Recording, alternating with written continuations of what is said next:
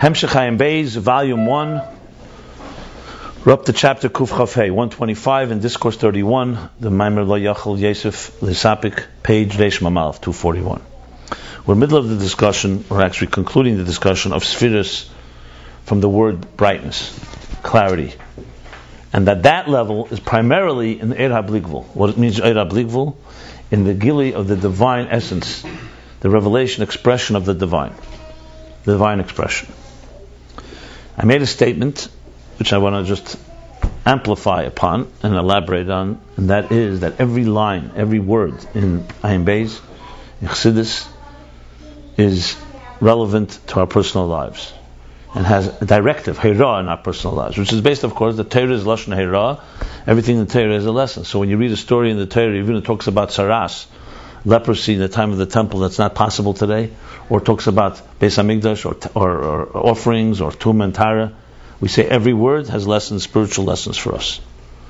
So obviously Chassidus itself, which is spiritual, is lessons for us. And just like if you looked at a machine, an engineer of a machine said to you, there's thousands of components in a computer. And you say, well, I don't understand, why do we need all of them? It's because you don't understand, exactly. Take out one of them and the whole machine can stop working. So we may have 75 trillion cells, and someone say, hey, let's move one of cell, like, what was it, the Archduke of Austria, Vienna, told Mozart when he heard his music for the first time, he says, beautiful, but far too many notes. Do you understand? Too many musical notes. It was too much. So Mozart responded, yes, Your Majesty, but not one more than necessary. Okay. You see the human body, you see nature. The fact, if you don't understand why a component's not is useful, it's exactly that. We don't understand. So, if man-made things are this way, machines, and everyone understands this, right? Because it's not just that every piece is necessary. There's also no extra pieces, because they could call them mesiv gereya. You add something, you can be subtracted. God forbid, an extra chromosome or extra cell can create a problem. Actually, Down syndrome child is an extra chromosome. So there's a perfect. So there's definitely the structure. There's a reason for every step, but it's not just a reason. God doesn't need it for His bag of tricks. He doesn't need to show off that I can do more. I have sfiras, I have bligvul. I'll throw you another few bligvul sfiras, another level. Well, there's no point. The point is because existence is changed as a result, and means our work is changed as a result.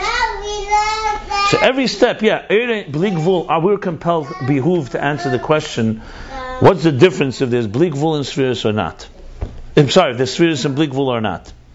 We have to answer that question. Just like we have to answer the question, what difference in my life would it be if there was no Atzilus and no Bria and no sfiras and so on? Most people would say, I never heard there was sfiras before you told me. So what difference does it make now that you told me there's sfiras? You know?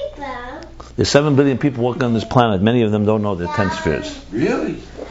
See? And then the few that do know, don't really know why we need them. So we got a long way to go here. But the answer is, my friends, that there's absolute reason and there's absolute relevance. And I would say not only that, it's the most important thing in existence to know that. It would be the equivalent of someone saying, I don't know what building blocks define who I am. Now you asked a good question. Friedrich Rebbe, and in general, is Chassidus focused on self-help and personal growth? Which some would say, no, Chassidus is focused on doing what God wants, not what you want. Not becoming a more shleimesdika person, but become what God wants. But, those words we've been told many times. It's already, we even vomited those words. We've been told. But let's dissect the words. It is God who created me. So if I'm not being the best I can be, I'm not being the best God created me to be. For one simple thing, monkey wrench. So it's true, my intention shouldn't maybe be doing it for selfish purpose, that I should be more successful, more productive, a better father. Fine. Even that, I would say, Shalei Lishma at worst. But not to be a better person is basically saying to God, you gave me, the machine, and I'm not going to do anything about it. Or I'm going to do it just for you. I don't really care. That's not So, and the truth is, what the Rabbeim are trying to be shel is that don't think it's all about you and about your growth. When someone learns Chassidus, it's just to feel more complete, like, you know, now I get it. Obviously, the goal is one step further, taking this and refining yourself. You want to refine yourself, shalei l'shma, because you want to look a better, like a better, you want to be a better father? So be it. It says, Eli Yasuk B'Teil Mitzvah Shalei L'Shma anyway. And let's be honest, is anyone that does anything l'shma? Pure l'shma, is such a thing even. So why suddenly here, when it comes to Chassidus, we say, now, as l'shma, I can't use this for personal gain, because I'm a l'shma person. 99% of your day, you're doing everything for yourself. Everything but I am based, I do for myself. You know, like the Rebbe said with God. You talk in business, the Rebbe said, talk to people about God. You're going to work anyway. So, you know, so people say, how can you talk about God at work? You know, talk to Goyim about God. So you can talk money about with them. You can talk about all your personal gain, but God, no. Chas v'shalom, God is only for me in the shul. Hey, you want me to open it? In the kitchen. In the kitchen, you'll eat it in the kitchen. Yaakov decided the little steps are going to be his table. Cause me and Yaakov get a big chair, small chair. Okay, go ahead. You put it into the kitchen. Okay. And that's our Make sure it doesn't fall. Here, carry this right. Doesn't fall. Go back to the kitchen. Go. So, everything but God. You're talking to them about everything anyway. No, God, how can I talk to them about God? It's the same logic that's here. Everything I do all day is about me. Mitamah, learn Chassidus, is not about me, it's about God. So I would say, I have no problem, learn it selfishly, apply it selfishly, become a better person selfishly, you'll be pretty good shape. Even if you want to put it that way. And then there's Le'elim Yaskon, but I would go even a step further. I did the book on the Sfiras Emir. You've seen the book, The 49 Days. Why did I do it? I'm sitting in my class in Manhattan, and I'm talking about, you know, Chesed. And someone raises his hand and says, you know, first time I've ever seen that, you know, that we have this mitzvah called counting the Omer. You know, you learn most from people who are not programmed, right? The first time I've ever seen doing it, it's very interesting. Can you explain to me what's the difference between the first one and the second one? So I was able to manage 1 week. You know, we all can do the first week. Chesed, Gvura Shebechesed, Malchus Shebechesed. Right, that's the one, exactly.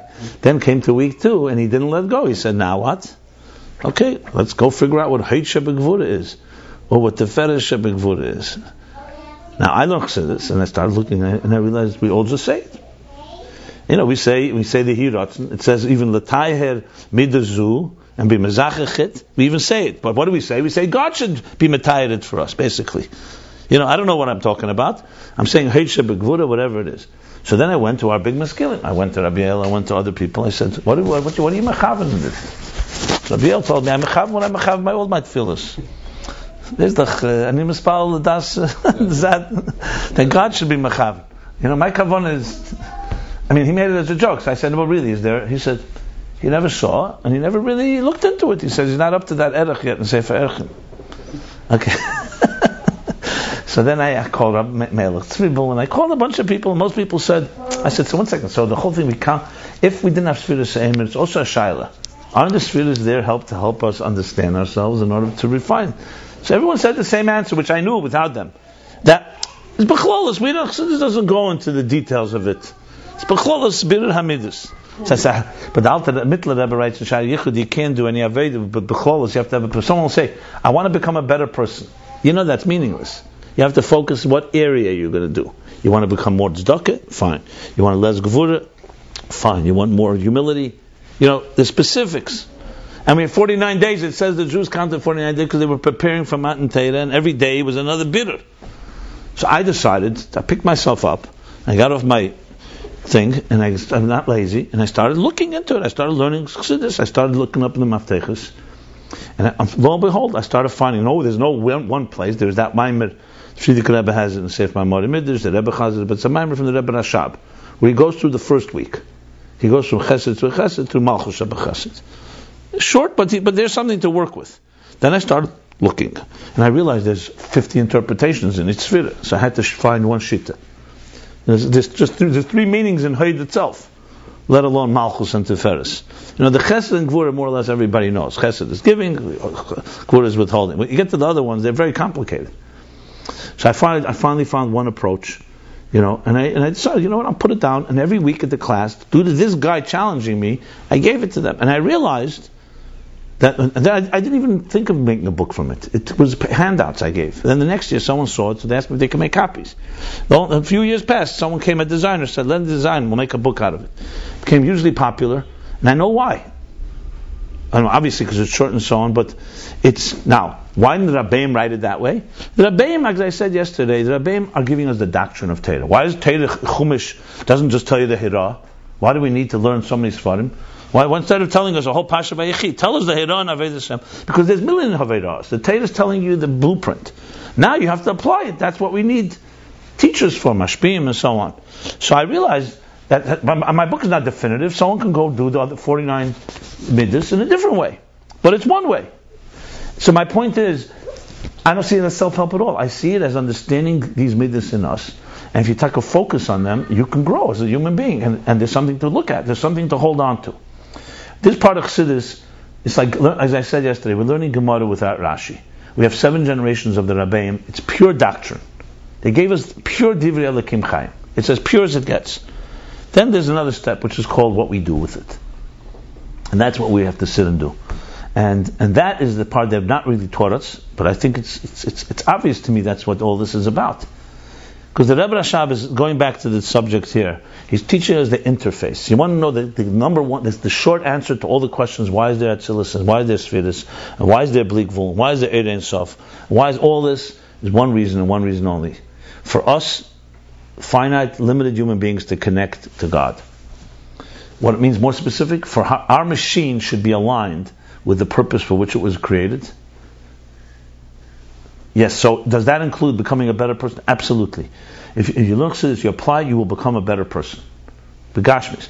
If you're doing it for that reason, or you're doing it because God wants you to be the better person, I leave up to you to figure out where you are at.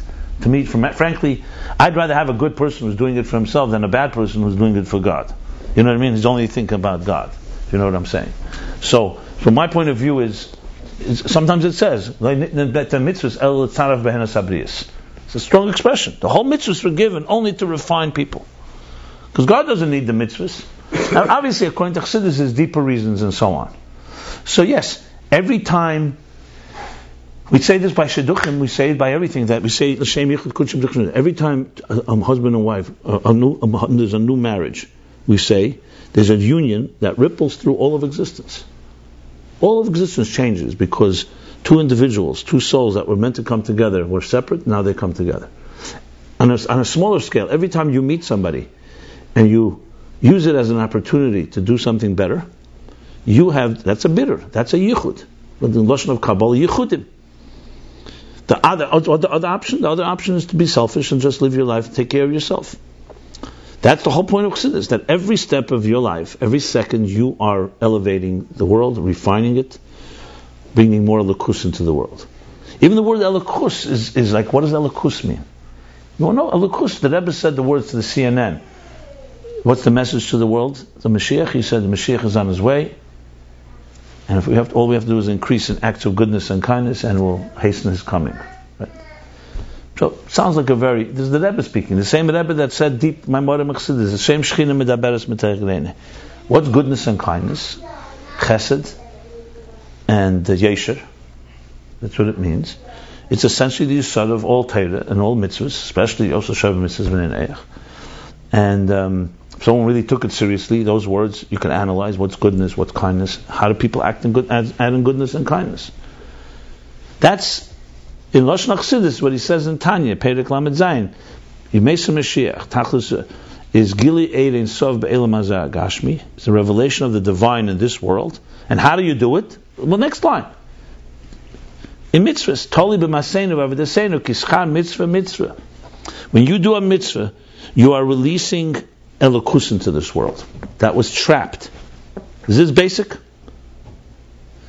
What it means in personal terms, that when you behave in a more refined way, whatever aspect of your midas are, whether it's from chokhmah through, from chesed through malchus, or in your intellect chokhmah through binadas, you are aligning yourself to elokus, and when elokus is revealed, you build another building block, which the sum total of is Mashiach. Geula. You've all heard these words. The thing is applying it and seeing each level in this context. Anyway, that's my overall. Make sense? No, it's an alternative. I don't even know. I've never heard another, let's put it this way, alternative. I don't see how to see it any other way, frankly. Anyone can play devil's advocate here. Is there another way to look at it? Just to know the levels.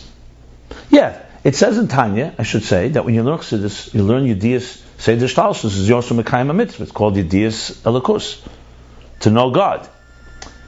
But that too, number one, is a mitzvah. That's also a number two. Knowing God means that you connect to God. It becomes you become more godly when you know God. It's not just knowing God philosophically and behaving another way. Right? You know, and then it arouses something in your heart. Tell me, since you're sitting and learning the same page, you don't feel you want to get closer to God? I would love to spend a little time with God and talk about these Bli Gvul in the spheres of Bli Gvul. What do you think? That's what you're doing when you're reading this. There you go, exactly. There he is right on the camera. But God, but the question is, can we hear? You're absolutely right. You got it right. So let's hear what God has to tell us through the Rebbe Rashab about Sfiras Bli Gvul. Ready to continue? That's a good way to look at it. Okay, so this last chapter we left off with a little few untied knots, if we can put it that way. And I need all your brilliant heads here to put our heads together to figure this out. So let's since we're talking about relevance, let's just for a moment talk about the relevance of this.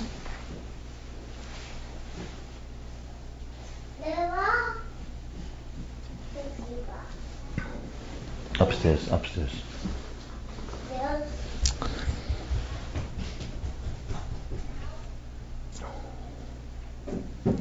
A big question, here's a way I would present this to an outside audience, so to speak, who don't necessarily know Ayin Beis.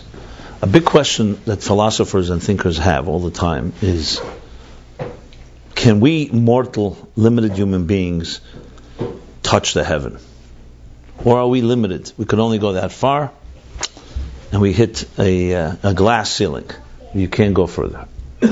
Another way to put it is, there's always been the search for what they called immortality. You know why the pyramids, the pharaohs of old, when they died, they had these pyramids built, and they had their wives and their families buried with them, because they wanted immortality. They wanted to be frozen in time. So they thought that's the way to do it. You know, one of the big things that people drive in is to make a mark in this world that will last forever. Now, frankly, most people do live lives of instant gratification. They think about here and now. But there is this element. From a Chassidisha point of view, from Ayin Beis, this is also a question. The question is, can the finite touch the infinite? Now, this is not just a philosophical question. It really comes down to that, do the things I do today really matter? Because you could say, if someone can make the argument, you know what? We all die at the end. Everybody's buried in the same earth. So who cares? You were a little better person, but once you're in the earth, what difference does it make? What do you tell your child that asks you this question?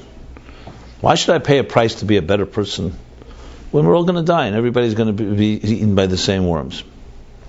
What's the answer to that? So some people answer it's the right thing to do. You got to be a good person. It doesn't matter whether you have to, don't think about the rest. Others say because that's what God wants. But what's the real answer? Are these answers enough to make you feel good? And if one day I don't feel good, and if it doesn't make me feel good, the answer is that you may physically die, but your good deeds don't die.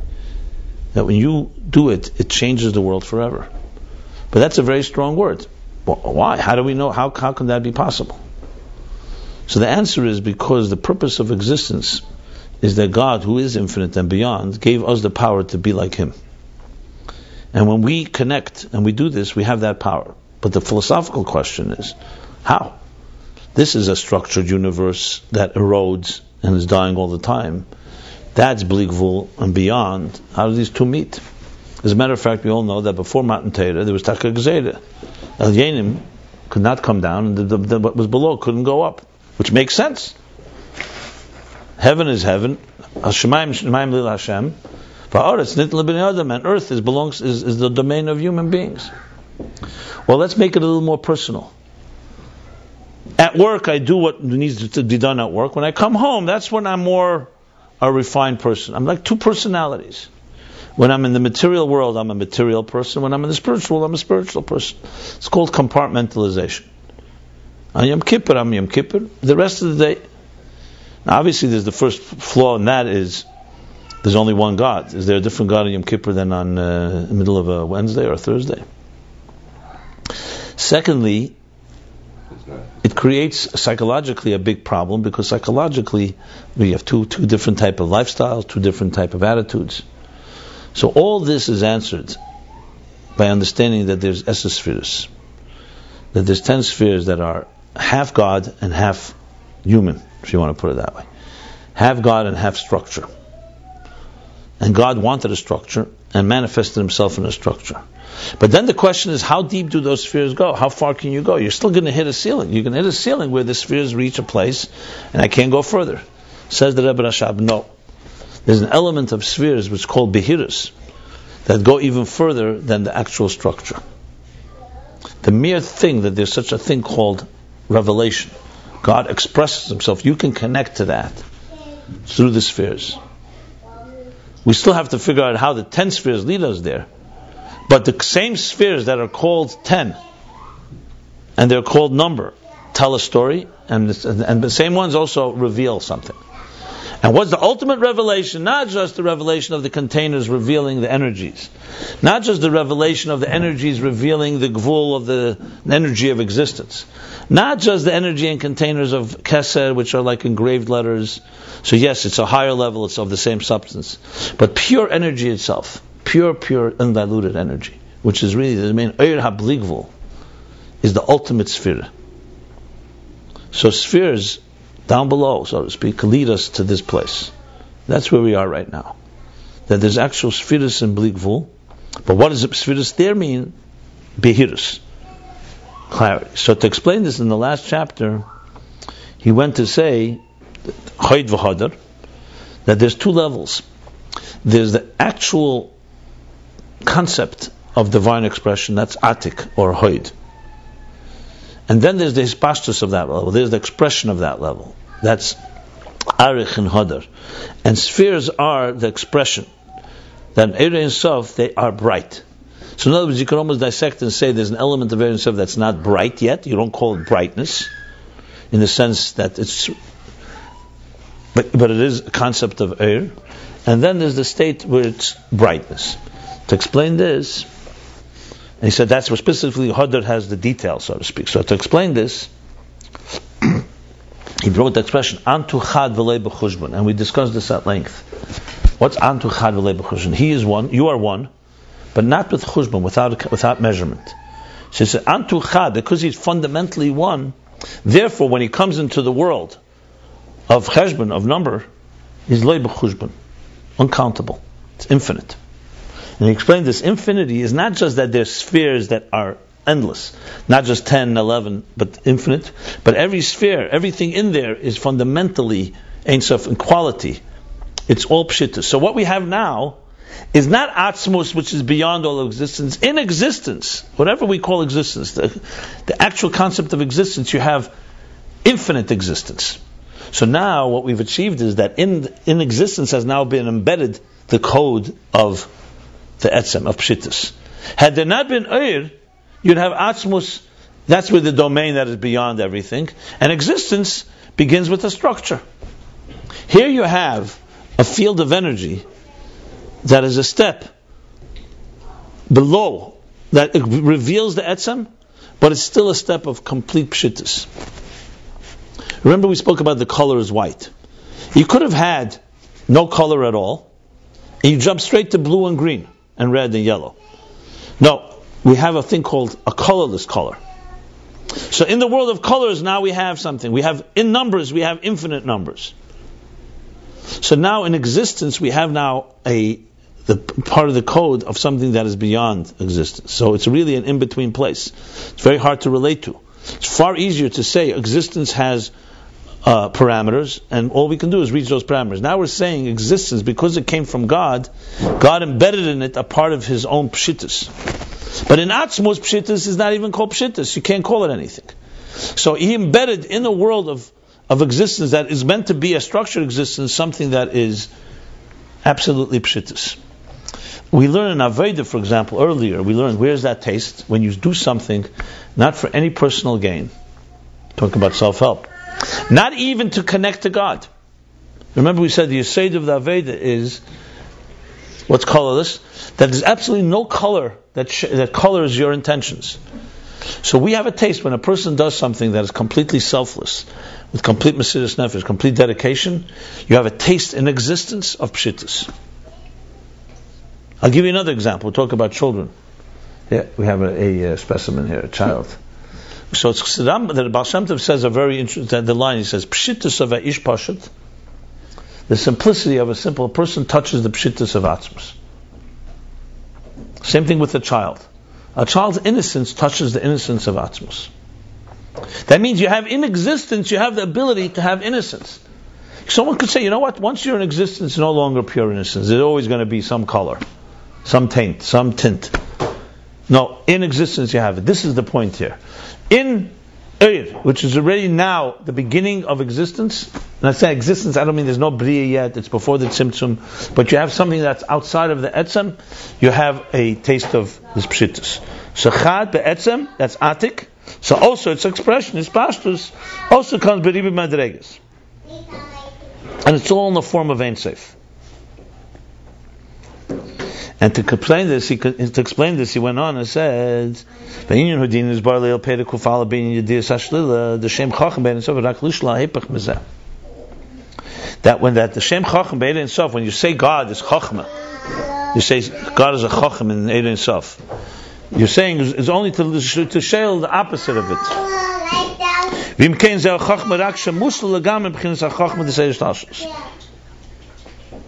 The same yochel, which he says is bina. So when we describe things there, we're really describing, it's not what we know it as here.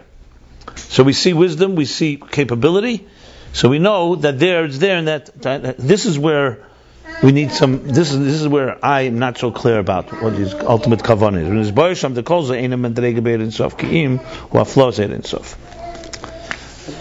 The possibility of it. One second, let me just look there again, because I looked in a second. Kof Aleph.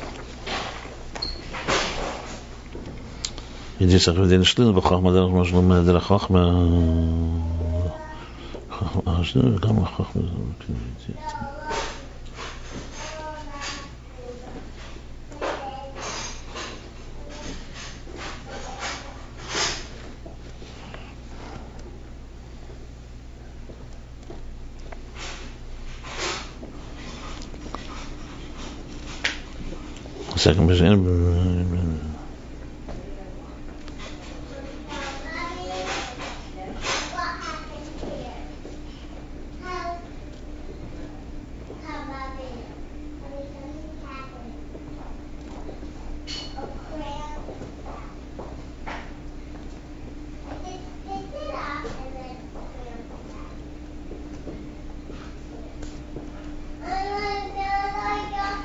Okay, so he said there, what are you really coming to understand when you say, let's say you see a person who's really wise.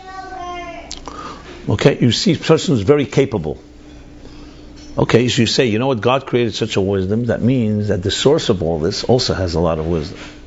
But then you come to negate and say, no. If He can create something so wise, it just tells me how beyond His type of wisdom is.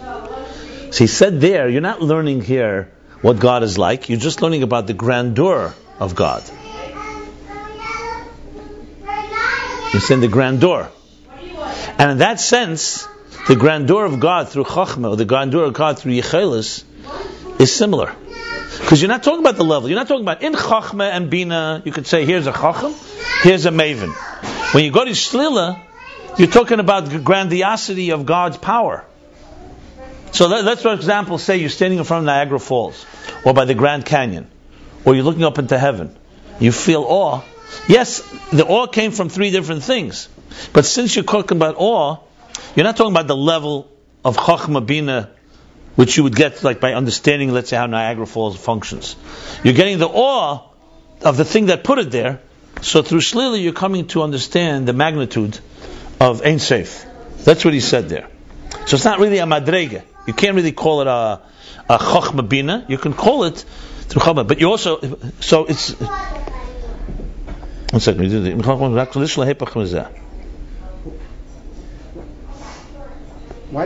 So when somebody is born, somebody calls it in a madrega beit in sof, ki muhafla in sof. It's not a madrega beit in sof. That's the key. That's what he wants to say here. So in other words, when you're talking, it's using it as an example. What is going on?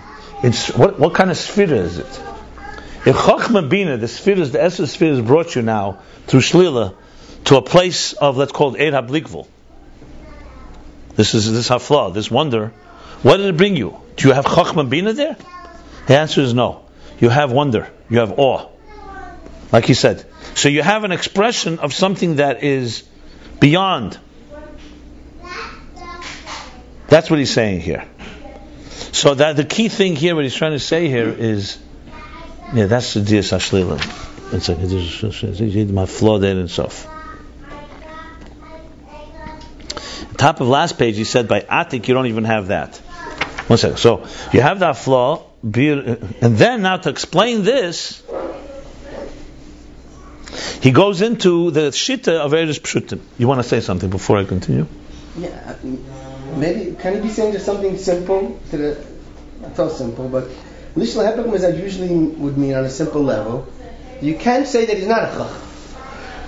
In other words, he gets into this whole explanation of Sfiris in the Pshittas of Sfiris, that really they're interchangeable and it's not really Chacham, it's not really Bina. Maybe he's trying to say, like, your whole thing of this field of energy. He's trying to say, you deal with Shlil over here it is, when we come to a place where we have all the possibilities.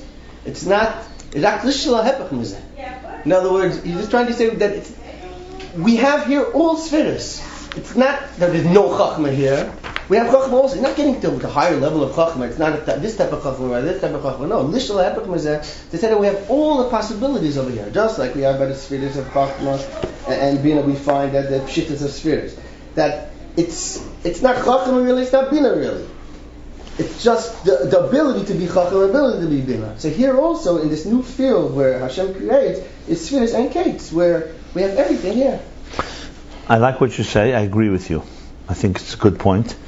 And you read chapter Kuf Aleph, what he refers to, 101? No.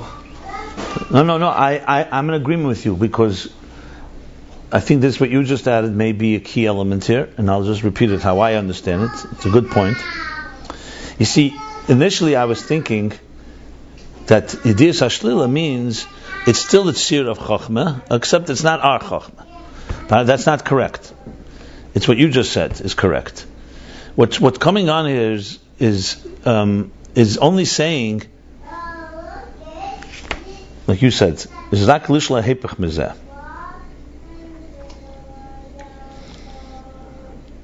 In other words, you cannot say he's not a Chacham. But you're not trying to say that he's a Chacham. You're trying to say his Chachma is beyond the structure of existence. So you're correct. We're not talking about a level where there's no spheres, period. You're talking about the spheres as we know them. Go to the root.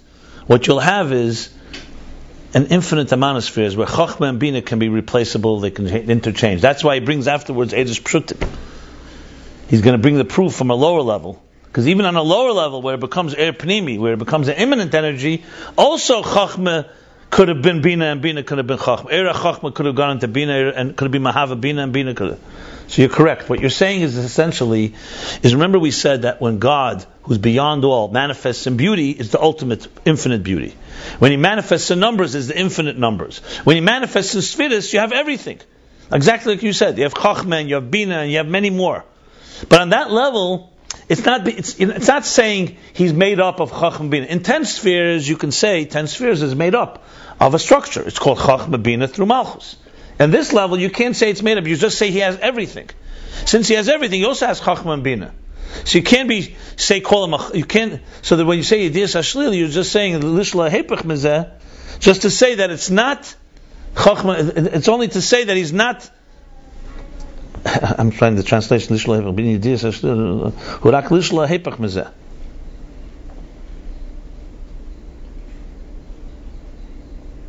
Not to say there's Chachma in Ein Sof.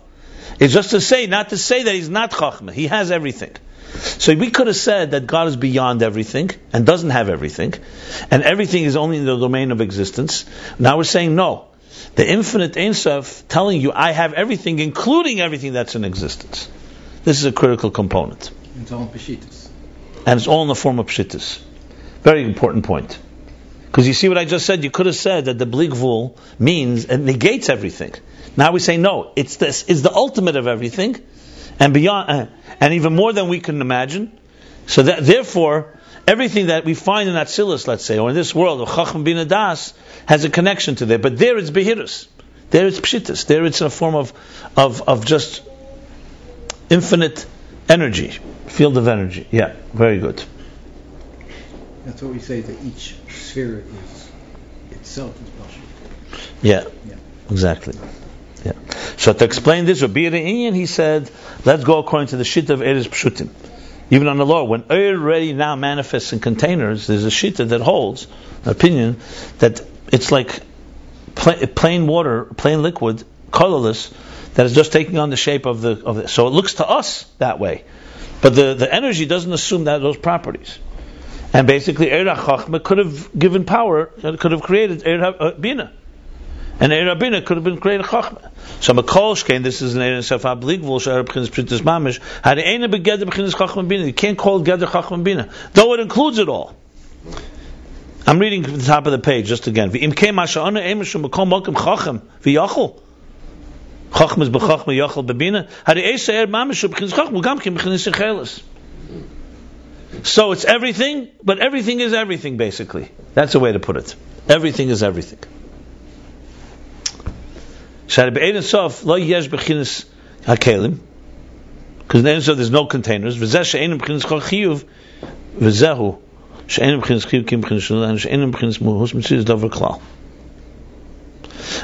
so this is when we say it's not Chiyuv, only Shlila. What do we mean by Shlila? We're not saying he's not wise like we're wise. Means he's not defined by the Chachma as we are defined by it, because they're all connected. In Eretz and Kelim, it's a Chiyuv. This is Chachma and this is Bina. Kelim for sure. Even the Oyer goes in there, and the Oyer is commensurate to what it's giving power to. But in Bli Gvul,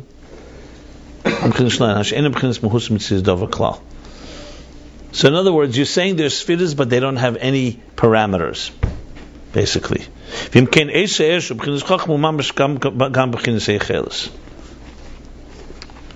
Good. Same energy.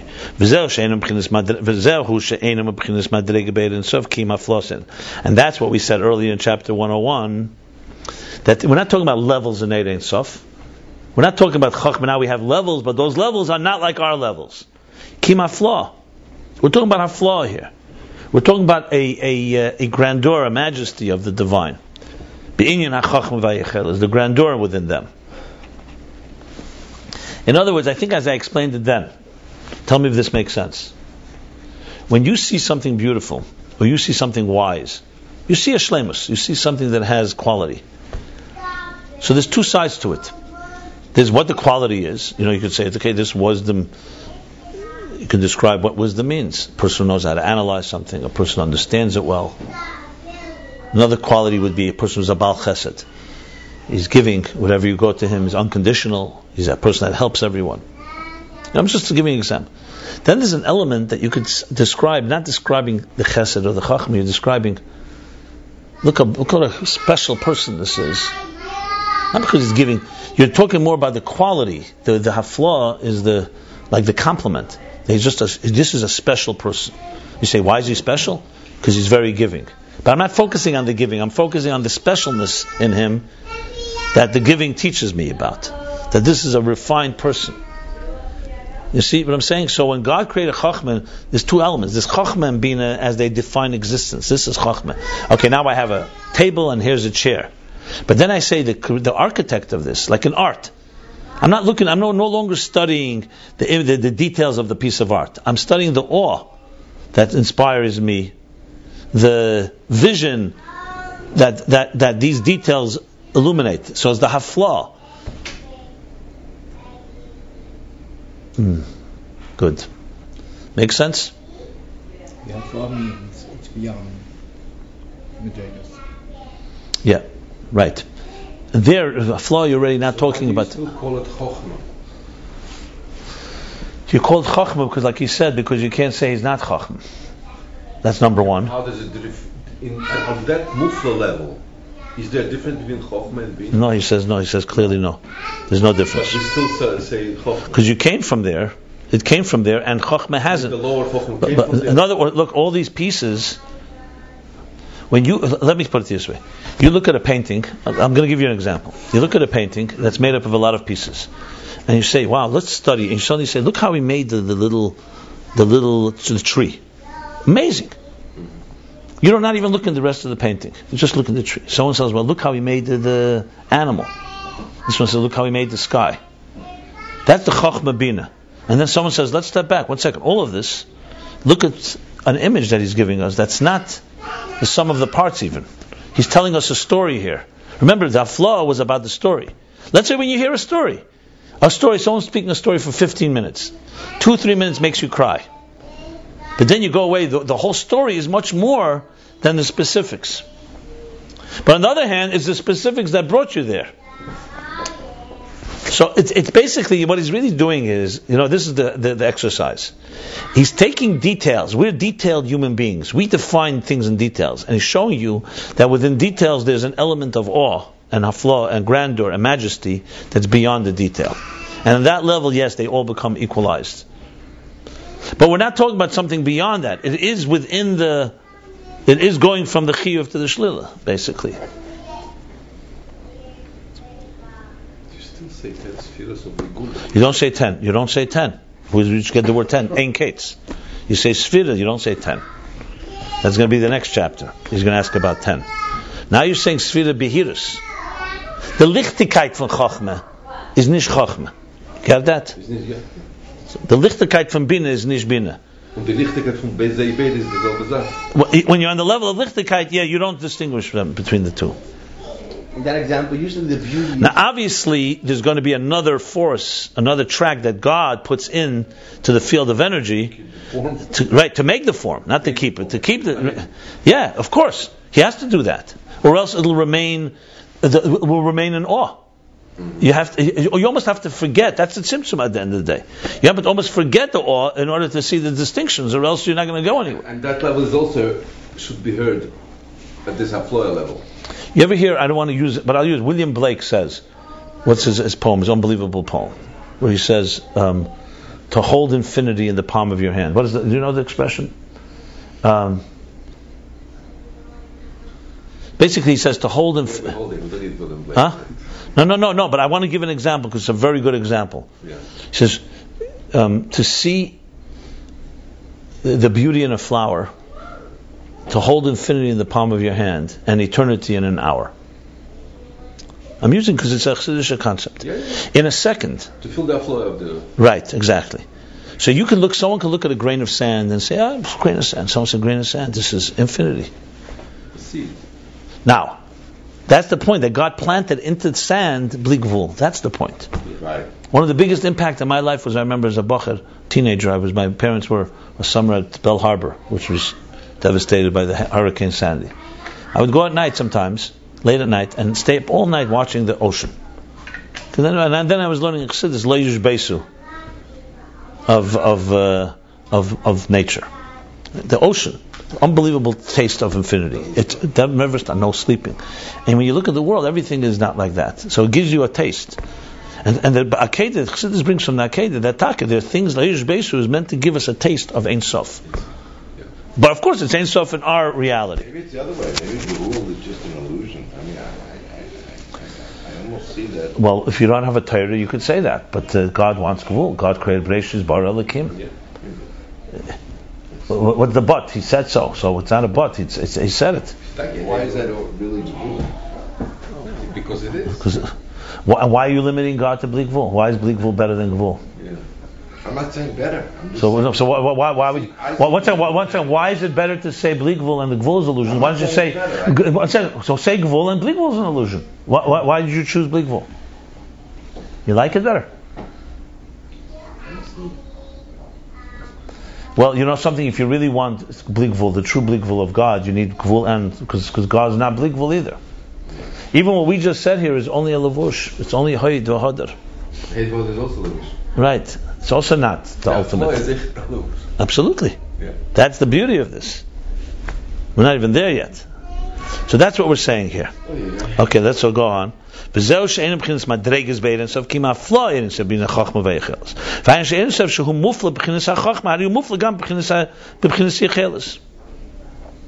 in other words, when you see an ocean, Ein Sof, you see it relentless. Then you look into the sky and say, how high is the sky? You see it's relentless. You're getting hafla here. It's the same hafla, basically. It's the awe, this field of energy. But what is this statement? Because Yechelis is Bina. Yechelis is Bina? Yeah. We just read this. Look at the second line on top. Chachma, chachma, chachma, yachal babina. He's trying to say the spheres, even though in the spheres in the Kalim there's a distinction, but when you get to the Eretz Pshutim or the Bli Gvul, it's one thing. You just said it. You're the one that just said that it has everything. So it's chachma, has bina. And its core, it's pshitas atzmos kamei shehu. That's what you're getting here. Actually, it's a beautiful concept. You know why? Because if you would say that you only get hafla when you look at a flower, and you don't get hafla when you look at the ocean, that means distinctions of existence is controlling. The fact that different things can bring us to a sense of awe. So you do see the colors. The colors lead you there. No, but we're talking how it's in the root, not how it's in the colors. No, listen, there's levels. There's levels where you still see the color, but then there's a level where you close your eyes and you disappear into the awe of it. Depends how high you go. No, good. Of course, there's a level where you can still... Remember, I spoke about this. The Mittler Rebbe explains, I wanted to say this. When there's the parchment, think of the white parchment. That's the Bli Gvul here. Then when you start the white, you write letters. The letters are bringing out from the Bli Gvul. Now I'm seeing. Chachma is really a taste of Haflas Ein Sof. Not from Chachma we get Hafla. That's how we go Mamatal Maila. From below up, you look at the world and I realize there's something greater. Think of the other way around. Atzmus dressed himself up in Hoyd v'Hodar. That's the beauty. That's the beauty. Then beauty, here's a beauty you're getting a little taste of it in Chachma. Here's a spurt of it in Bina. Okay? Now that the Mittler Rebbe says, so when the klaf, the white parchment has two elements of white. There's the white parchment that surrounds everything and surrounds every letter. Then there's the whiteness in the letter itself. Let's say you make a samach. Yeah. So that whiteness is shaped by the flower. That's the Eir HaGvul in the Eis, which is the Keli. That would be the two shittas. The shitta that's Pshutim would say, even that whiteness is also only looking to you as a letter, but it's really not. And according to the Shit in this Hamshach, you say that whiteness actually has now assumed the property of Gvul. But the parchment around remains Bli Gvul. I think the two Shittas really come down to how, whether, you know, what it comes down to, you just said it good. You look at the flower, the color.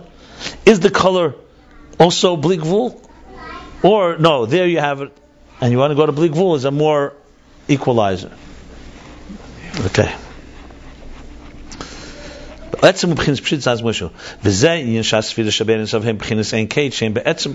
And that's what means the Sfiras Ein Sof are Ein Kates.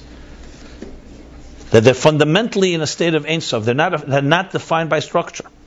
The Inyan Asfira who rak his galus ha'atzmus mamish. You see, he's defining Sfira by behirus now, by brightness. The Sfira, all it is the revelation of atzmus mamish v'im kain. How do you b'chinas pshitas de'er in Sof baruch hu? So now Sfira is what? Is pshitus. It's about shapelessness. It's about a lack of structure. Techana inyan hanal this was the summary. I'll just say it again. The teichen of all this is just like in the imminent energy, according to the opinion that it's literally shapeless.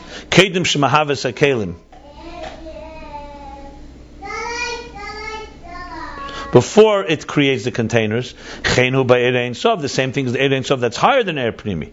In this transcendent energy, even when we say that he's a Chacham and he's able, Bina, because it does not come into containers and to Mitzias Davar. Okay. Actually, this is not contradiction to what he said earlier, because this is all in Arich and this is all Hodar. And in Atik you can't even say Yudir Sashlila. That's the whole point. Etzema Eir, Hodar, Hoid v'Hodar levashta. Hoid is the Etzema Eir, like the Antu Chad.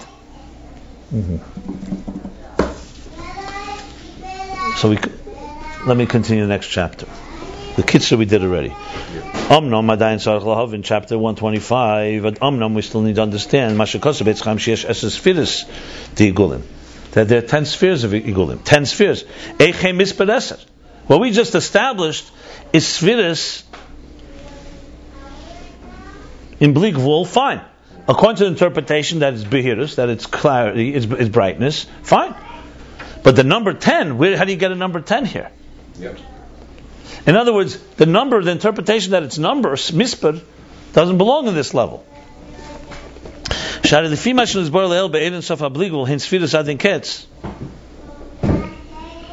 according to what we discussed earlier, that in the infinite transcendent energy, that there is infinite amount of spheres. And also the spheres themselves are ein ketz. So there's two things here. You have not just Chochmah Bina through Malchus, you have infinite possibilities. And each possibility is also not the shape of it, but the hafla of it, the awe of it, the majesty of it. We just established the whole point of it is not that it's Chochmah Bina's levels. So how could you say there's the number of 10 spheres? So when it says in Eitz Chaim, yes, Esher spheres, the Igulim. The truth is, I'm not clear why he's saying this, because you could say Igulim, he means lower levels of Igulim. Okay, because he said all the Igulim are connected, that's why. All Makifim, all Ksarim, Stalshos Ksarim, okay, one second. And being that there are 10 spheres, you have to say, seemingly, that they're separate levels. Or else there's no, how could you say num 10? 10 means distinction. 1, 2, 3, 4. If they're all 1, it's not 10. Or if they're infinite, it's not 10. And in truth, you cannot say in the infinite transcendent energy levels, distinct levels. Like we learned earlier, chapter 82. There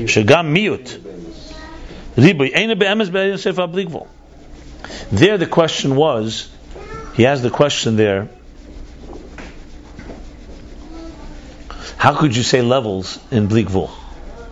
But there he was not talking about how the Esser Spheres in Blikvul. Even the columns, even the... He was talking about the levels. How could you say Kesser of Ak, Kesser of Atzilas, Kesser of Bria, Kesser... So his answer was... No, that there is no Ribimid. They're all of the same quality. Right.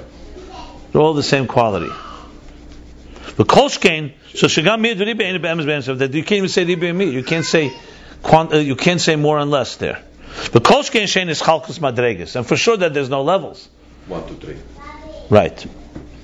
So you can't even say Ribi Amir. You can't even say that there's one level that is just getting diminished. There's no diminishment there. Yeah. So what makes those levels? If we remember, those levels are made by the Pnimi.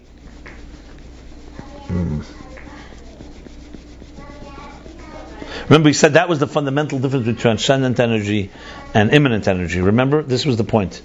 In immanent energy, this fundamental, it's not just diminished. Chochmah is, Bina is not just diminished Chochmah. They have two different personalities. That's how God wanted. That's the Kayach HaGvul, that's Eir HaGvul. What did He want? He wanted to have, Daimim is not Semeach, simple as that. Okay, so the level of the immanent is clear. One second, yeah. But even in imminent, it's not that a stone is diminished plant and a plant is a diminished animal. Two distinct entities. There's also, because they're distinct, this one gets less energy, this one gets more energy. But there's a real individuality. In Makif, in transcendence, there's no individuality. There's no such thing. In Ksorim, there's no such thing. There's no such thing as fundamental different levels. It's one Kesser that's everywhere. There's Kesser of Atzilus and Kesser of Bria. It's not in the Kesser, it's in the... Because it's relating to... It's like the Ratzon to walk and Ratzon to study. To walk is much easier. So the Ratzon is a different type of Ratzon. Not because the Ratzon is different, it's because... Right, exactly. Same smell. I desire it. And that's all that matters. That's what he said there. So there is not only there's no Ribiyamiyat, and for sure there's no levels. But even diminishment there isn't. It's the same Ratzon. In other words, the intensity of a little child who says, I want to play with a toy, and the intensity of someone who says, I want to learn Ayin Beis, it's the same intensity. It's just the object is different. Okay. So why he's saying this? He's only breaking, he wants to make the case there's no spheres there. So the question, the question makes it stronger. Yeah. Right. Like we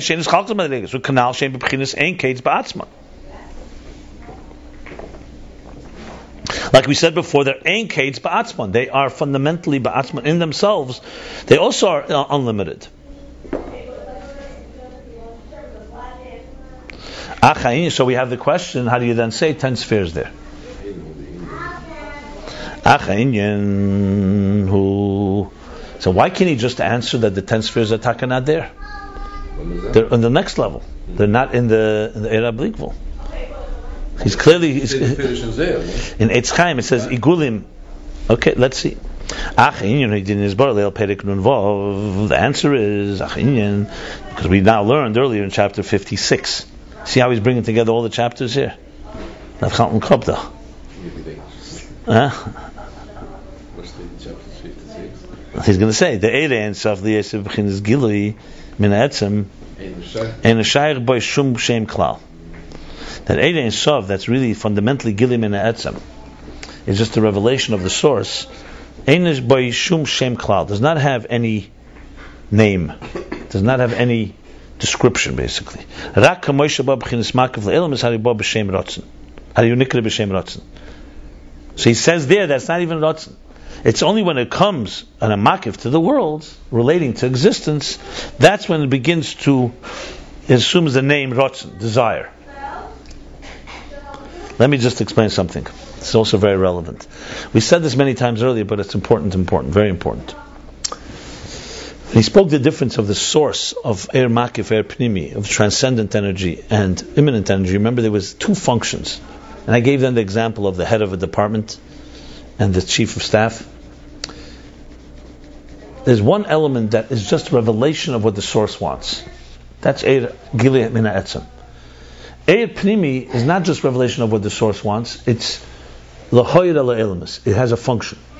So think of a king, tells his second in command, you go now, his Mishnah L'Melech, and here are my orders for today. This one should go dig a well. This one should go conquer a country. This one should go bring the food. This one should go send a message to the people. The king has a whole bunch of decrees. The chief of staff, the one who's just presenting it, his inyan is Gilui Min Ha'etzem. All his role is to tell people what the king wants. The actual mechanisms of how you dig a well, that's the expertise of Eir Pnimi. Each one of them can be focusing the king just wants. What does he want? I need to know what he wants. He wants me to go dig a well. Okay, I need a team for that. I need people who know how to dig. I need shovels. The one who's going to... conquer needs weapons. The one who's going to send a message to the people needs scribes, needs mailmen, needs horses, needs camels, whatever, to send the message.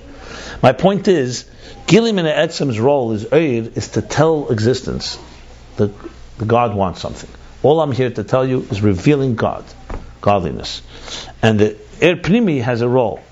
Chochmah, Bina, Das, and so on and so forth. Now obviously they're both Eir, so they're all coming from the same source, but their functions are very different. One, as he put it, has no function actually.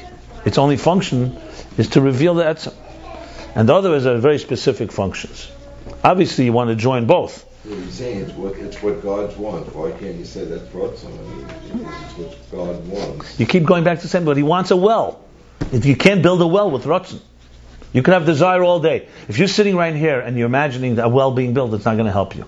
You need a well, and to do a well, you need tools, and you need specific. I understand. So that's what we're talking about. But upstairs, he still has. No. So there's two. So there's one messenger. The field of energy emits what the divine will is. Right. It's not even will yet. It's just energy, and then each head of the department has to pass it on to that thing. That's air pnimi. That's immanent energy. Okay. What's the question? No, but that's in it. I thought that's why I always looked at it. What's in the transient energy? How do you have spheros? But what do you mean? How you always looked at it, frankly, is very nice. But here is the Rebbe Rashab telling us how it is. So why don't we understand how it? You want to assume what you learned, but more important than what it says in Ayin Beis. Yeah, he asked a question, a very fundamental. He said, "There's no esospheres there." Oh, you have no question. He says there's no esospheres. He just asked a question. How could you say 10 spheres in Bligvul? Like, okay. You have an answer, fine. I'd like to hear what he has to say. Then you can compare notes. Well, I mean, I understand the Rebbe Rashab is asking this question. You know what you just said that he's good, what the king desires. You know. So, but he's saying there's 10 spheres there, and he wants to know how could there be 10 spheres in Eir HaBligvul? That's what he's asking. How could there be 10? So now he's beginning to answer. So he said, we learned earlier in chapter 56 that really Eir Ein Sof is Gilim and Etzem. There's no name at all. You can't even say desire. Now desire,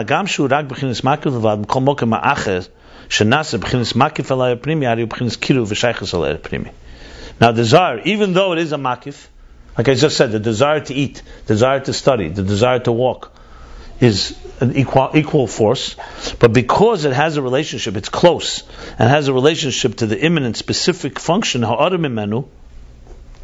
a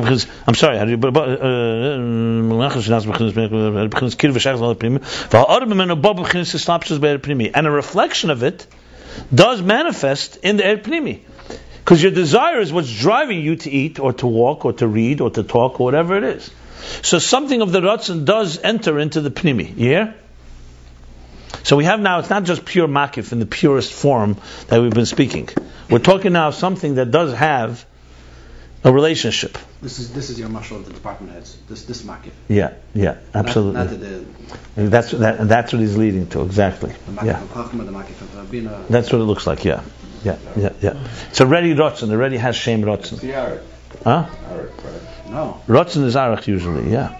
Atik is just the clothes that get Ratzon, but then there's the Ratzon individual thing. Okay, because Arach could be Arach clothes, Arach prati, it doesn't matter. But Atik is not. Atik is the field of energy, the real Atik. Ratzon, as soon as it's Ratzon, it's already a lower level, he's saying. Each one is. But Ratzon is Arach. In general, Ratzon is Arach.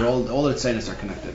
Then there's the Ratzon of Chachma, the Ratzon of Bina. Yeah, but he's distinguishing it from, not Ratzon, he's distinguishing it from Atik, which is the energy itself, the etzema air. So you're not taking stock in the... Well, let's see, 1 second. So it has a relationship.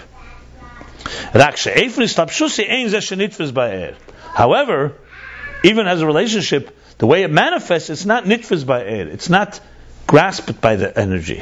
It's affecting it. It's somewhat, some of it is entering it. It's not limiting it. The Ratzon doesn't suddenly become shaped by the thing it desires.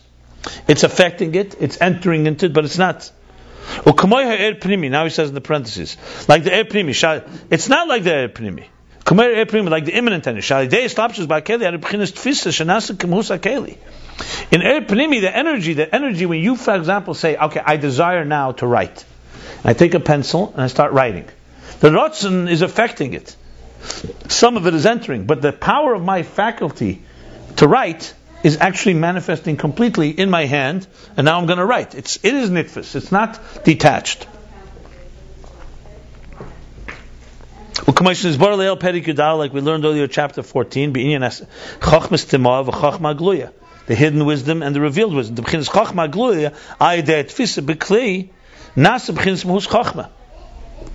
the unconscious wisdom, or the concealed, the hidden wisdom, and the revealed wisdom, that when it becomes revealed, And tfisa b'kli, when you actually are conceiving of an idea in your mind, in your brain, the kli, in the container, nasa b'chinis muhus chachma.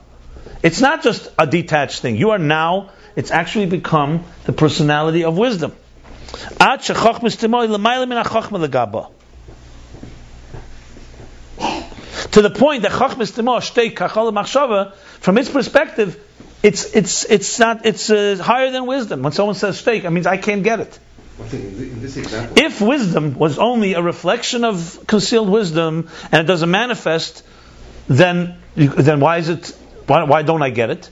Because no, it's become real chachma now. So even though it's rooted in chachmas tamar, but it's become. He's explaining pnimi, that pnimi manifests and is controlled by. When I'm sitting and writing an aleph, I'm not writing a beis. I can't write a beis while I'm writing an aleph. I'm manifest there. I'm bound by it. I'm bound. But he's saying Chachmas Timog comes into Chachma Klu. It's bound to the point that the hidden Chachma is considered not Chachma by it. But Er Makif Rotzen, even though it has, it's lower than the Etzema Er. It's lower than the energy itself. It's now taken on, as he said, assumed the name Rotzen. It's not pure Gilia Etzem, but because its relationship is with something, even then it's not manifest within it. Ella. So it retains its bli gvul even when it's manifest and it's saying, I want to eat, I want to talk, I want to write. It still retains, even when it's manifesting in the imminent, it still remains in a state of bli gvul. And this is still a lower level. V'inyan hudin in his baril pedic nun, look, all these chapters. The inyan of this is, so now what are we establishing? Everyone's following here? He's coming to answer the question: how are there 10 spheres in Makif, in Igulim? When we said Igulim are just Gilead Etzim and higher than all structures, Ein Ketz. It's a flaw. We spoke at length now. To understand this, he began by discussing what we said earlier: that Ratzon is one step below the in Bli Gvul. The Eid HaBli Gvul itself is Gilead Etzim, and Ratzon is already where it comes a Makif for Elamus. There's some relationship, as we discussed then. So now he explains, so therefore it has a relationship, but it's still beyond. It's still above. So the inyan of this is the inyan Nisbar Leil Pedikun we learned earlier in chapter 50. The desire is a makif of all the organs of the body, limbs of the body, limbs. And on all the faculties. And it affects. And it has enough, and it impacts them, it affects them. B'shava, equally. Equally from the energy and the mind of the mind and the brain, of the mind in the head, and in the power to walk in the regel, like we just said. Ratzon is the equalizer. And nevertheless, hari b'regel hu b'chinas makif levad. Nevertheless, in the regel, it's only makif. It's telling you to walk. It's commanding you to walk. Whereas when it comes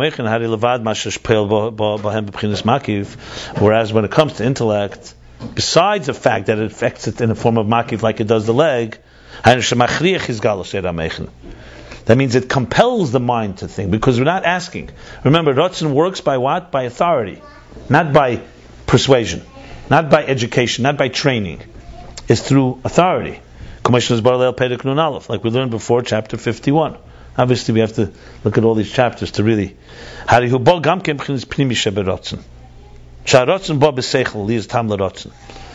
the leg, it comes to the lower part, let's say to walk. The walking has no way of relating to Ratzon. My Ratzon is telling me, I want you to march now, go on a talucha. Yandikt. When it comes to Seichel, there's also an element that Ratzon is commanding the Seichel, but Seichel, because its personality is such, it also, the Ratzon has some type of pnimi that you can find a reason for the desire. The Ratzon is still higher than reason, but you could have a relationship. That's why he said Chachmas Timah and Chachma Gluya. It's rooted maybe in a place that's beyond reason, but you could find Sharatzon Baba Seichel Liyas Tam the Ratzon. Doesn't mean it has to be that way, but it means that it is. Like, remember the Rambam Paskins in Seif Hilchas, different places, he says, even though all the mitzvahs are because of Hashem, we still can find reasons for them. When we say this, only the reflection of desire. The etzem haratzon hari ein tam l'ratzon. The core of desire etzem is no. There's no reason. But the reflection of desire comes in a reason. There's a reason for this desire.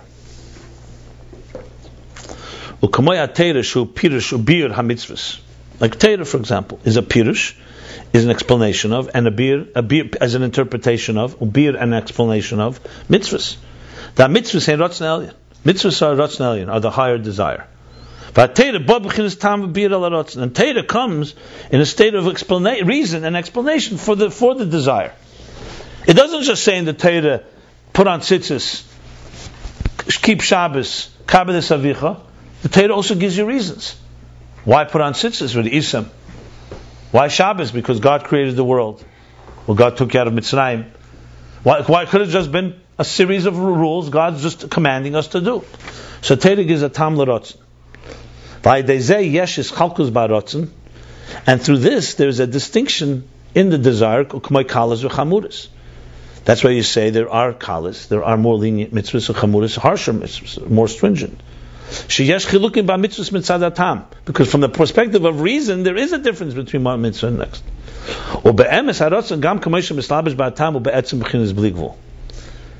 And truth, even the way it manifests in a reason, it fundamentally still retains its bligvul, lack of distinction. Because we're not saying the reason is the tam, the reason is the cause for the desire. We're saying once we have the desire, we're finding a reflection of it in the seichel and we can explain it. But it's not the reason for the desire. The desire for mitzvahs is not a reason, not because of a tam, which is obvious, because God doesn't have reasons. God has created reason. Kim shein b'rotzon be'emes is because their desire and truth, because rotzon be'emes, shein rotzon be'emes. Interesting expression. Because their desire and truth, that's all they are.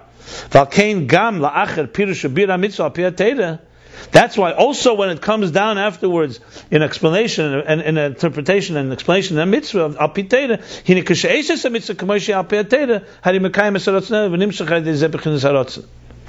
So even when it comes in a reason, you do the mitzvah according to al pi teirah.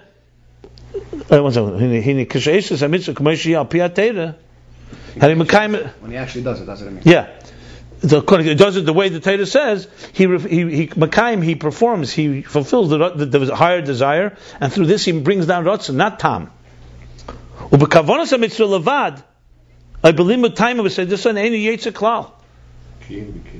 in other words, if he would just say, you know what, I'm going to discuss the reasons for the mitzvah. I understand the intention. No, because the whole point of the tam is not. The reason is not cause for the rotzon. The rotzon wants you to do it, but the only thing is the rotzon manifests in reason, but it remains bligvul fundamentally, and that's why if a person says, just having the kavanah, the intention of the mitzvah alone, or he's just going to learn the reasons and the secrets of it, he doesn't perform at all. He doesn't at all fulfill the mitzvah. Only through actually doing it. So that's a clear proof that the reason is only a reflection, not a cause. Levad b'mitzvah she'ef shalaseis na idei acherim. Accept the mitzvahs that someone else can do them. Ein mevatel talmidei v'hainu b'mitzvah she'ein cheves haguf. He's qualifying and saying, but there are mitzvahs that yes, it's true that someone else can do them. So then you're not mevatel. For example, when you're learning Torah, you're not mevatel Torah to do a mitzvah. Why? Because someone else can do it. Because it's not a mitzvah that's cheves haguf. It's not something that's you're responsible. The thing has to get done. And as such, someone else can do it. You're just qualifying by saying, in other words, so you could be learning the mitzvah and not doing it. But that's only because it's not your responsibility. The rotzon is not on you. It doesn't negate what he's saying here, basically. Now he's going further. Even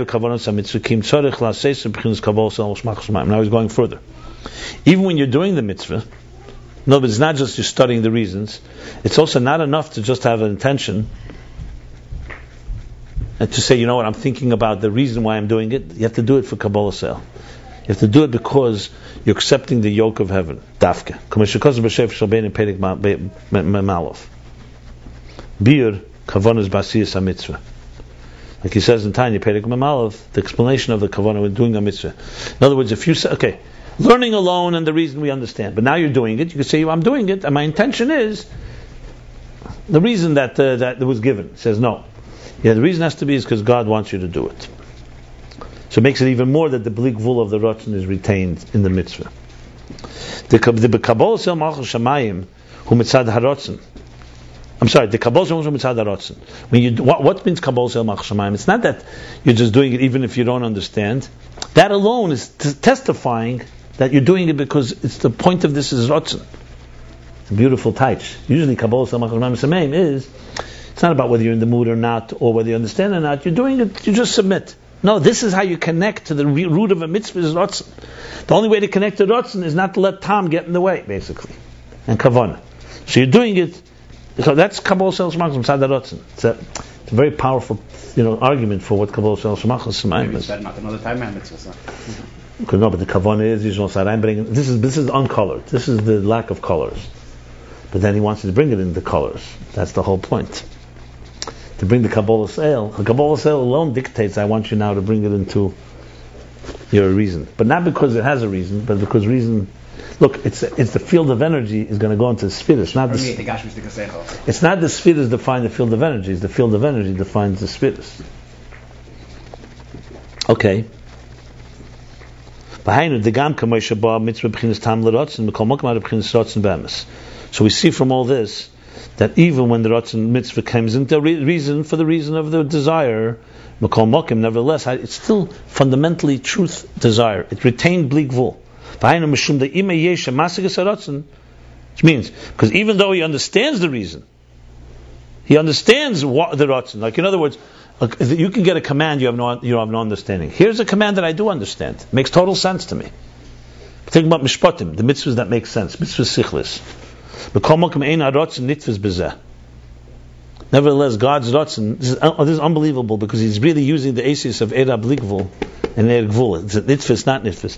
The Ratzon does not become nitfis, it's not grasped by this. In other words, even though this makes total sense to you and you understand the mitzvah, the Ratzon, but the Ratzon is not defined by your understanding. Even then. It's not nitzvus b'zeh being that it's seichel and tam, reason, seichel, intelligence and reason.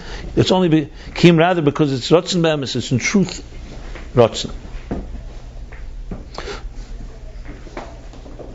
Is there the same b'chinas kim hu b'emes Ratzon or saying Ratzon b'emes? So Ratzon b'emes is like the ultimate Ratzon. Before you also had Ratzon b'emes. Yeah, I'm just asking, is there a difference if you would say Kim b'emes Ratzon or Kehu b'emes Ratzon than saying Ratzon b'emes? Is the same thing? Sounds similar.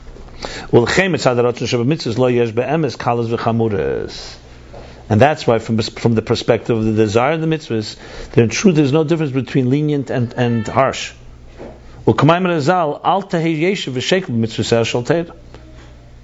Like the Rizal say, do not measure, do not sit and measure and weigh.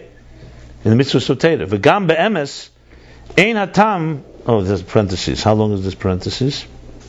No, a few lines. Yeah, v'gam be'emes, and also in truth, ein hatam tefes be'etzem muhus haratzon. So he's saying it's not just you shouldn't do it. You could say al yeshiv v'shekel is that there is kalas v'chamuras, even in ratzon, but you shouldn't be measuring that gavra. He's saying further, even the Chefza.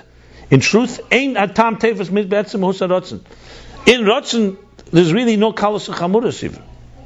The reason does not grasp in the fundamental core of desire. Like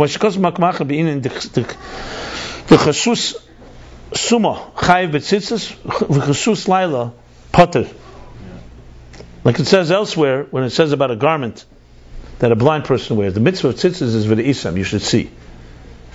So it says, a blind person wears a garment. Does he chayav tzitzis? The answer is yes. Eye doesn't see. Chashus laila, which is let's say pajamas, night, what you wear at night, potter. That's the reason I say. Right, the same reason I say. I mean, even more. So here, it's here. On one hand, you see it. Yeah. So, because of if you went purely by reason, you could have argued the other way around. That a blind person should wear tzitzis. And at night, it's true, you don't see it at that moment. You could wake up and see it at any given moment. No, you would say that. I'm saying the opposite. A summa should be potter because you never can see it. At night, you can say, you know what? You could see it, you could wake up, yeah? I'm not talking about night, so what's a summa? No, but... Yeah, because it is at night, you can't see, so therefore it's potter. So the summa can either see, it should also be potter.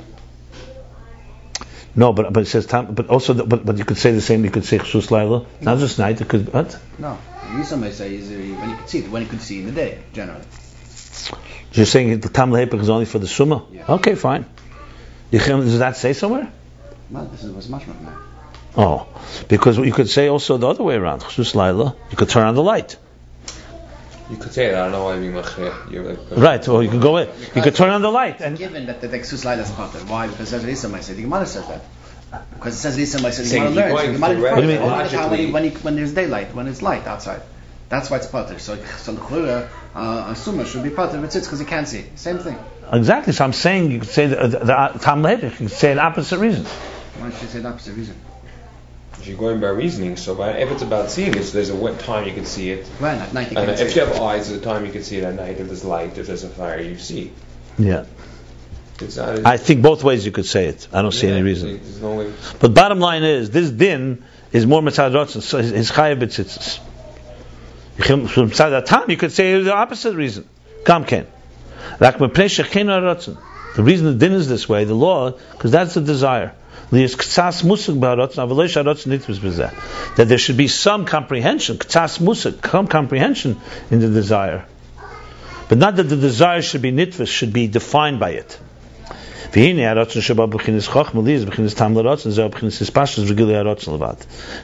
desire that comes in the state of wisdom, that you could understand that there should be a reason for the desire. That's only an extension and a revelation of desire. That's Malchus within Kesser. Kesser is Ratzon, and Malchus is the Ispashtus. And the emotions and the midas within Kesser. As it's known, the Malchus is just revelation. Same thing, emotions are not the core thing, they are extension and gili. See, Malchus, he says, is just revelation.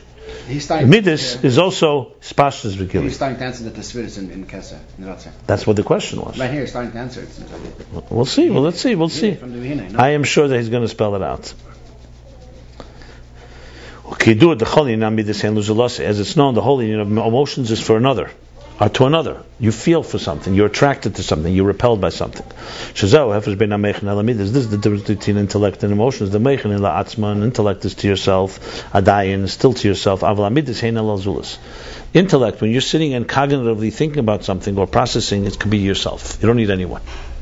Midas is defined by others. They're to another. You like someone else. You're drawn. You're repelled by something. Same thing is in Kesser, which is Ratzon. The way Kesser, the Ratzon, extends itself and is revealed to the emanations, that's the Midas and Malchus of Kesser. It's the lower levels of Kesser. That's called revealed desire. How your desire manifests and relates to something else. However, it's known that there's a level of Chochmah, wisdom in Kesser. This is called concealed wisdom or unconscious wisdom. This is the hidden, the concealed, the covered up reason for Ratzon. Hidden wisdom is higher from revealed wisdom.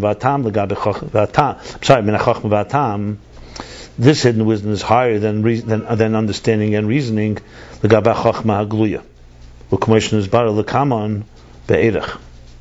will discuss later at length. So Chochmah Torah is completely higher than Chochmah Gluya. He's speaking now in Kesser. Okay. And that's the Hamshach and Elemis, if you remember, or before we learned it. We learned earlier, chapter 96. Remember, we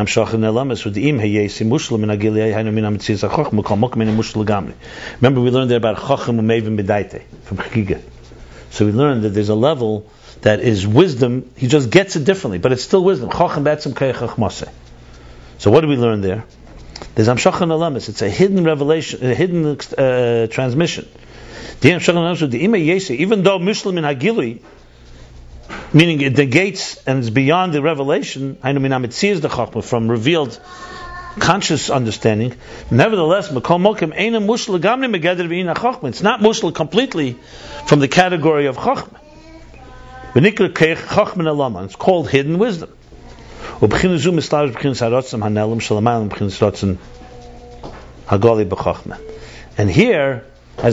to what we have in Midas and Malchus of Kesser, where you have something revealed, called Ratzon Goli, this is already a concealed Ratzon that's higher than the revealed Ratzon in wisdom. This is the level of Ratzon that's higher than reason, Lagamri, completely higher than reason, completely higher than reason, that's in the level of the revealed wisdom, okay,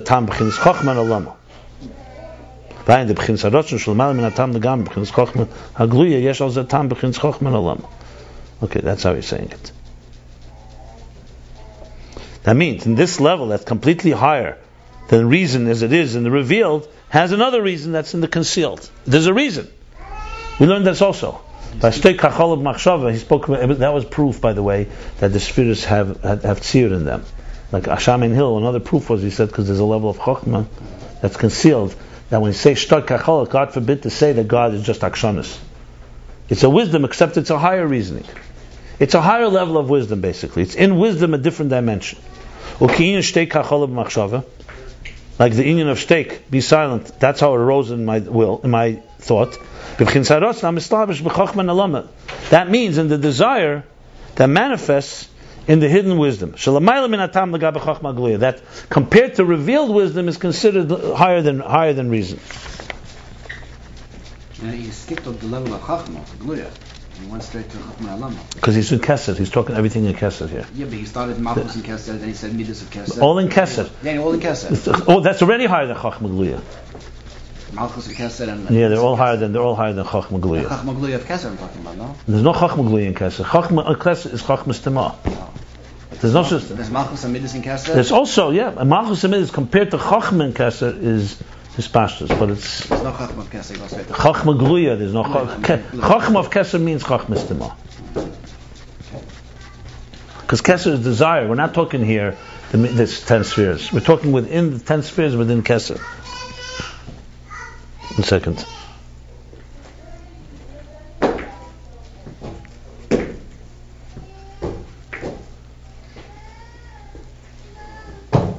Okay, good. We'll see where he's going. I mean, he goes, well, the Gabe Chachma Gluya, the Gabe Chachma Gluya, compared to revealed wisdom, this level of the hidden wisdom, the hidden reason, is an amakif. It's a form of transcendence alone. It looks like a rotzen without a reason.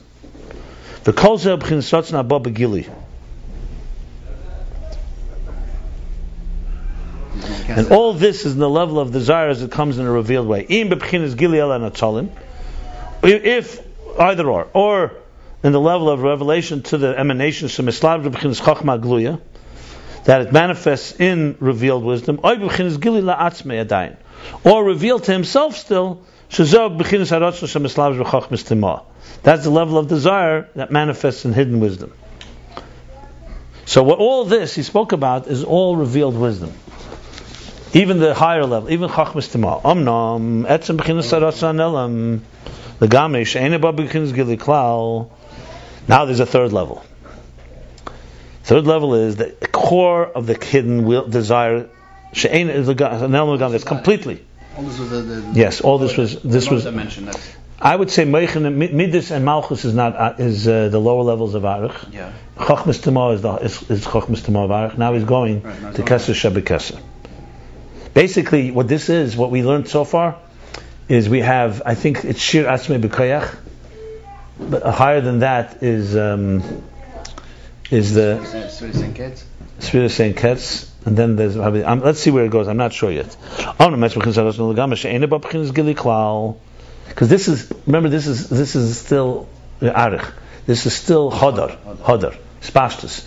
It's chochmei v'midaita. If you remember, was not the etzem keich, our wisdom in etzem hanefesh. It's already chochmei, but a different level. This one already is no gili at all. This is keser within keser, or you can say atik. This is the complete shapelessness of desire. There's no reason at all. Not even a concealed reason. It's not even revealed to himself yet.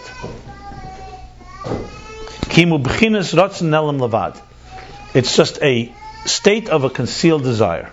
And this is now what it means in Eitz Chaim. It says there's 10 spheres in the Gulun.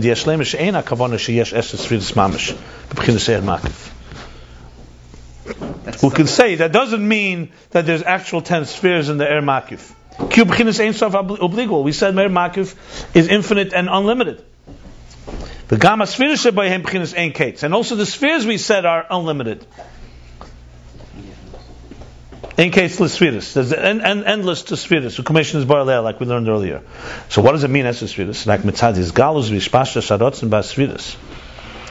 because from this level will ultimately come out, from the perspective of the revelation and the extension of this Ratzon, in the spheres. So we're really calling it as a spheres based on what's going to come out of it. Because the Ratzon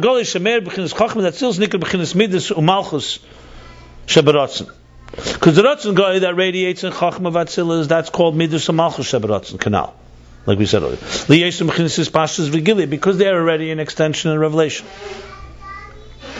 It's also known that Abba v'Ima malbishim l'zreyas d'arachampim. They dress up. They're the garments for zreyas, for the arms of arachampim. So that's what he means. The midas of arich. What are the garments? They dress up in chachman bina of atzilus. Umebina da arich nasa keser lava. He's also explaining. Okay, so from bina, that's the arms. And the bina of arich, that becomes the keser for Abba v'Ima. Like it says in Eitz Chaim. And therefore, because Ratzon, even though the level we're talking now is completely concealed even from yourself, therefore this Ratzon, meaning the infinite energy, that manifests in Abba v'Ima Nikra Midas. I'm sorry. No. He's still talking the lower levels. And therefore this Ratzon, which is Bechinas Ha'er Ein Sof, it manifests in Abba v'Ima. That's called Midas, like he said, because it's already an extension. And what manifests in the hidden wisdom of Arich, that's revealed but only to yourself, that's called Chochma, the name Chochma, Igul HaChochma, Igul HaBina, Igul HaChesed. This is only not because it really has in its spheres, but because it's going to manifest in the spheres. But like we said, even when Ratzon manifests in specific things, it still remains removed from them and shapeless. However, the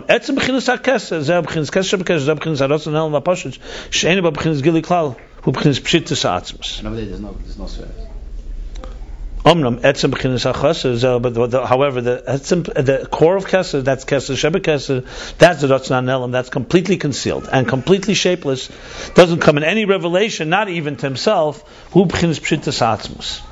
that's the state of complete shapelessness of Atzmus. That's like Atik. Huh? He doesn't say that. That's what he's saying. No. I don't know if you're right. Of course. You want to say of course? Okay, you can say of course as much as you like, but that's the chulu here. That's what it means. Whatever you say. What do you mean? I have to win the whole thing. Isn't that the natural? No. Not there's nobody saying trying to say that over there. There's no. It's not supposed to be revelation. You have it figured out. I don't. I'm looking at it.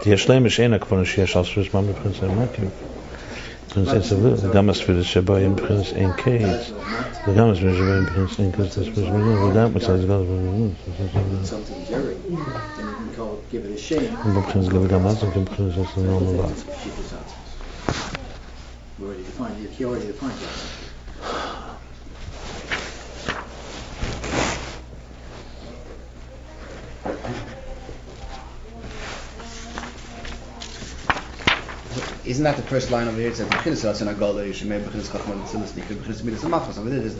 there's I didn't say what you said is wrong. I'm just I want to see what the Rebbe Rashab says. That's over there. It's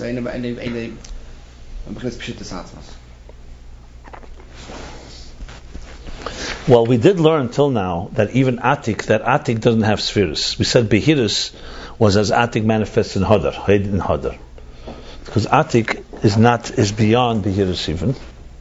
Spheres is which level is that? That's Arich, right? Arich. Before that there's no spheres. Right. That's what we learned. One second. Then he asked the question that okay, we now understand how there's spheres and Beligvul, because spheres means Behiris. Brightness. We understand that. Because brightness, the idea of revelation, that begins in Heid V'Hadar Lavashta, like he explained at length. But what kind of brightness is there? It's Pshittis. There's no distinction between Chachma and Bina, as we spoke, the Hafla, the Kal V'Chemer from Eres Pshutim. It's beyond Chachma and Bina, but there is brightness there, and that's called spheres. In this chapter, Kuf Chafei, he asked, but doesn't it say in Eitz Chaim there's 10 spheres? You just told me there's no spheres. There's unlimited spheres. And every sphere in itself, qualitatively, is unlimited. So how there are 10? So his answer is that it's al shame on what's going to come later. That later, this field of energy, this energy that is now just brightness, is going to manifest soon into lower levels of rotzen. A rotzen for specific things. So even though it will not dress up there, it won't be contained and defined by Pnimi, by imminent, but it will be shaping the imminent.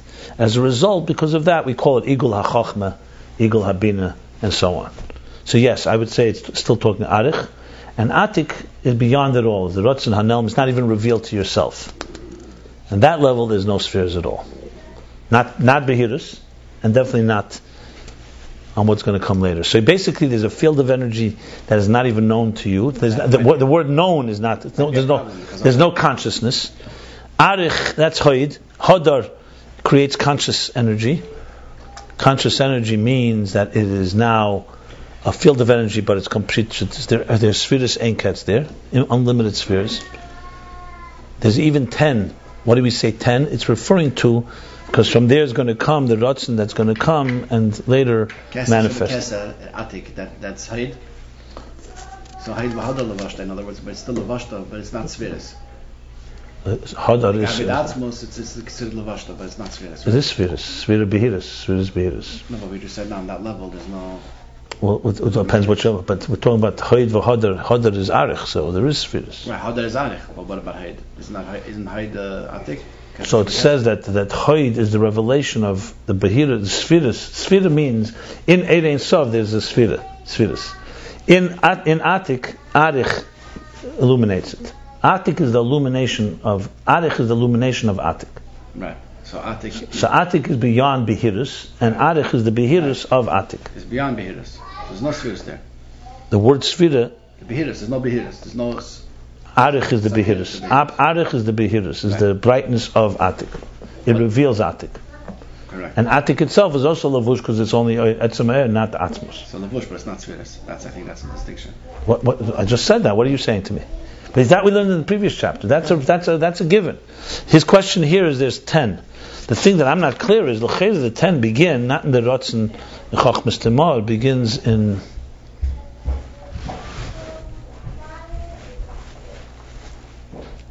Okay, the bottom line is that he's saying that in the world level of Arich, which already now you can call the name Ratzon, there's a level where you can't even call Ratzon. If you can't call it Ratzon, for sure there's no spheres there.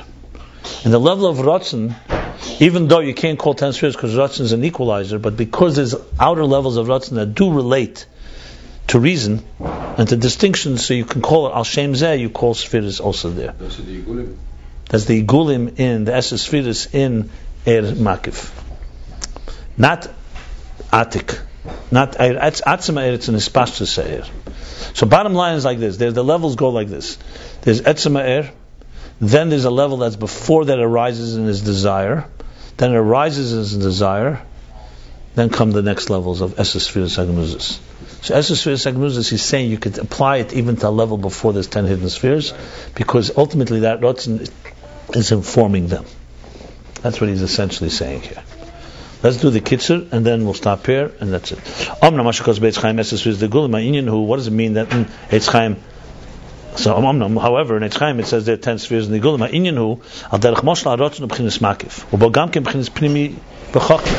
Ratzon, so there's Ein Sof, that's beyond it all. Then there's Ratzon is already a level. He said it's a level. Remember, he said you can't call it a name Ratzon on the pure level of Ein Sof. So now that it's a level already, here it's Makiv, but it comes also Pnimi B'Chochmah. And through this it comes into distinctions. So Ratzon, for example, there's Tayag Mitzvahs. We just learned. So Ratzon, there are 613 desires. And there's Kalas and Chamuris. But that's already how Ratzon is affecting with his reason, and there's manifestation and distinctions. But it fundamentally remains Ratzon, like we said, Chsus Laila. Fundamentally, it's Kabbalah Seil, because it's fundamentally a Ratzon that's higher. But now it's touching his Chalkus. Think of it like this: Bli Gvul is touching Gvul, whereas Atik is a Bli Gvul that doesn't touch Gvul. Or Kamei Ratzon de Mitzvahs, like the Ratzon, the desire for Mitzvahs, Shabbat B'Tam B'Teira, that comes with the reason and the Teira. Mokom Mokom Mitzvahs, saying Ratzon ve'ein b'hem is Chalkus the Kalas v'Chamuris.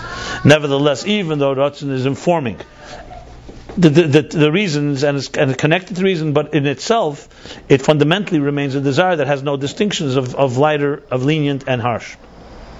The same thing is Lamayla.